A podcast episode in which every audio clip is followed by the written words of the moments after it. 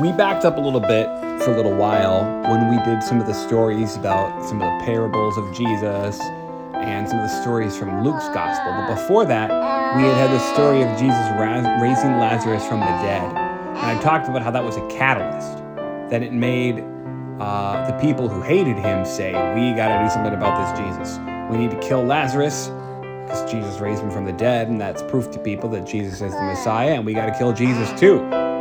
So, sometime soon after that, it was almost to Holy Week. It was six days before the Passover, and Jesus knew that his time, his time to suffer and die and rise, was almost here. And he came near to Jerusalem again. And he went to Bethany, where Mary and Martha and Lazarus lived. Lazarus, of course, whom he had raised from the dead. And they threw a dinner for him, a party for him. And Martha served at the table, bringing the food out mm-hmm. and Lazarus was there sitting next to Jesus. And during the dinner, Mary came in. So that those are the three mm-hmm. siblings, Mary, Martha, and mm-hmm. Lazarus. And she brought with her some perfume, some very expensive perfume. And she bent down at Jesus' feet and anointed his feet with the perfume and wiped them with her hair to show her love and her trust in Jesus. And the house was filled with that with that sweet smelling aroma of the perfume. But Judas Iscariot, one of Jesus' disciples, the one who was about to betray Jesus, said, Why didn't this ointment get sold for 300 denarii and given to the poor? He was pretending like he was all like righteous and pious and like he cared about the poor and like it was a waste for her to pour that perfume on Jesus' feet. But he didn't really. The reason he said this, the reason he wanted the perfume to be sold, was because he was hoping that it would go into the money bag after they sold it where he could steal it. Because Judas was a thief. And he used to steal from the money that people gave to Jesus and his disciples. He would take it for himself out of the money bag. And this is something the other gospel writers don't tell us, but it gives us an insight, perhaps, into what is a part of what leads Judas to betray Jesus. Because Judas will decide to betray Jesus for 30 pieces of silver. It's his greed, it's his love for money, of wanting to get more. And the, the devil loves to work like that. He shows us something that we want, and he uses it to get us to do something we know is wrong. Like when there are times where you're not supposed to be watching, but then you do uh, anyway, and you uh, try to uh, hide it or cover it up. Or like the time when Anastasia was like one or two, and I came back in the room after I had been in the other room. It was around Easter, and I came back in the room, and she had this guilty look on her face. And there had been Cadbury eggs, those chocolate eggs, and she had a whole bunch of them in her hands, but she knew she wasn't supposed to have them. So when I came back in the room, she tried to hide them by stuffing them in her diaper. she stuffed a bunch of chocolate eggs in her diaper, and it was a wet diaper. It was disgusting. Did your mom actually clean it up? Well, they didn't get all melted, like you just did it. So I just took the diaper off with the chocolate and threw it all away. But anyway, the devil comes along and he says, Well, you want this thing, so you should take it. And then we try to cover it up. And then one thing leads to another. Now, Judas is not only. Look, look how he's covering it up. He's covering it up by trying to pretend that he's really so righteous and holy. And that's what the devil loves to do to get us to pretend that we're innocent, that we're good. And so when we notice that happening, when we realize that we're lying about something in order to cover up what we're doing, we should realize that we're in great spiritual danger. That kind of temptation led Judas to lose his faith and ultimately to reject Jesus and go to hell. That's what the devil wants to do to all of us. He wants to use one thing or another to lead us to do something sinful, but not just that, but then to convince us that we have to lie about it and pretend and make excuses instead of confessing the truth. Confessing is always much better because the Bible says if we confess our sins, God is faithful and just to forgive us our sins. All right, so the Jewish leaders are plotting to kill Lazarus. Oh, one other thing about the perfume. That perfume, the sweet smelling aroma, it's meant to remind us, I think, of Jesus.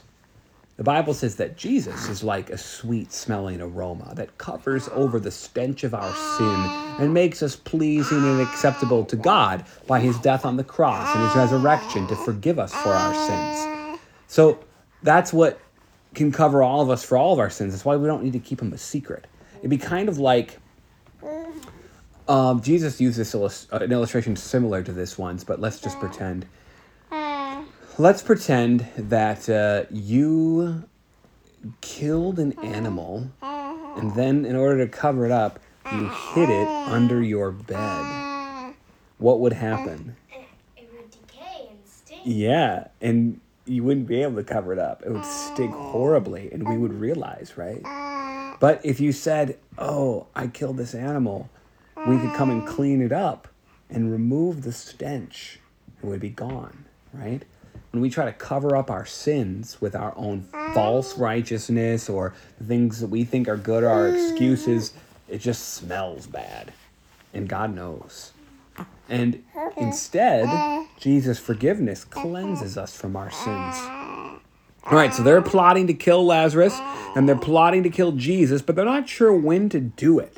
Because part of their problem is that so many people are believing in Jesus. That's why they want to get rid of him and Lazarus. But it also means that they're afraid. They're afraid that uh, the people will turn against them and and they'll get like killed by the mob or something, or they'll get thrown out of their position. So while all this is happening, on the next day after that party, there's this large crowd that had come to the feast. They'd come to Jerusalem for the Passover. So there's a lot of people in Jerusalem for the Passover, and they hear that Jesus is coming to Jerusalem. So they take branches from palm trees and they go out to meet him, crying out, Hosanna! Blessed is he who comes in the name of the Lord, even the King of Israel. So those are words from the Old Testament. They confessed those words because they knew and believed that Jesus was the promised Messiah who would come to save them. Hosanna means save us, we pray. That's what they were asking Jesus to do. And Jesus had come to Jerusalem to do exactly that. It's just that they didn't really understand how. So Jesus rode on a donkey, and, and he tells us it tells us how he got that donkey. He told the disciples, "Go into this village, and you'll find a donkey there tied up, and its its colt next to it, and I want you to untie them and bring them to me." And if the owner says, What are you doing? Just say, Its master needs it. And they'll let you take it. And that's exactly what happened, which is kind of crazy. Because, like, imagine somebody came up to our house and they took your bike and they started riding it away. And then you said, Hey, what are you doing with my bike? And then they said, Oh, it's okay. Its owner needs it. You'd be like, I'm the owner. I need it. What are you talking about? But Jesus' word proved true because Jesus' word is powerful. So he rode on that donkey, and that was to fulfill what the prophet said Fear not, daughter of Zion, behold, your king is coming, sitting on a donkey's colt. Humble and having salvation is he. So you see, the donkey proclaims what kind of king he has come to be. He's riding on it to show that he's a king coming to his city to save, but it's a donkey, not some kind of like war horse or noble beast. And that is meant to show his humility, that he's come to save by his humility. His disciples didn't understand these things then, but later they did understand and remembered that he was fulfilling what the prophet had said. All right, so then there was a crowd that had come out from Jerusalem to meet him, and there was also a crowd that had been with him when he called Lazarus out of the tomb and raised him from the dead. And they were going around telling everybody in town, Jesus raised Lazarus from the dead. And so it was making the crowd go crazy, and everybody wanted to come and see him because he had done this sign. And the Pharisees were getting mad and they were getting despondent. They said, Ah, the whole world has gone after him. And not only that, there were children in the streets of Jerusalem who were singing his praises. And the Pharisees said to Jesus, You better make all these people stop praising you. And Jesus said, If these did not sing, even the very stones would cry out.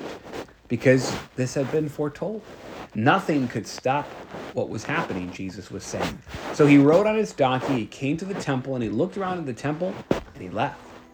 And he was doing all of this to show what kind of king he had come to be, to show that he had come to Jerusalem to die for our sins. But you know, a lot of people have noticed how strange it is that when he rode in Jerusalem on Sunday, all these crowds of people shouted and sang his praises. But only five days later, the city will be filled with a crowd of people calling for him to be crucified and killed because he didn't come to do what they thought he should do, because he came instead to save by his cross and by his resurrection. And so in our lives, we should remember that Jesus isn't the kind of king that we think he should be. He's the humble and gracious king. He's the king we need him to be. He's the king who saves and who's coming again. He came to Jerusalem riding on a donkey, but he's going to come again at the end of all things, riding on the clouds of heaven in power and great glory.